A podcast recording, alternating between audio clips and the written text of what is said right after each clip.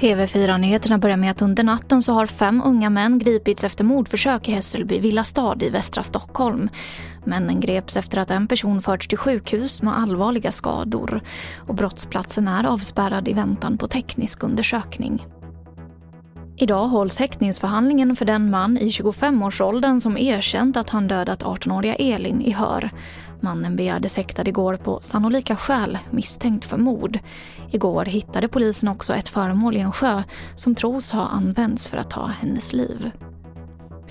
Och så kan jag berätta att dödligheten för sjukhusinlagda covidpatienter ökade under den andra vågen jämfört med i somras. Det här visar en genomgång som Socialstyrelsen tillsammans med forskare på flera sjukhus står bakom. Och en förklaring kan vara att den extrema belastningen på vården har ökat riskerna för patienterna. Det finns alltid en farhåga att själva belastningen på sjukvården har betydelse.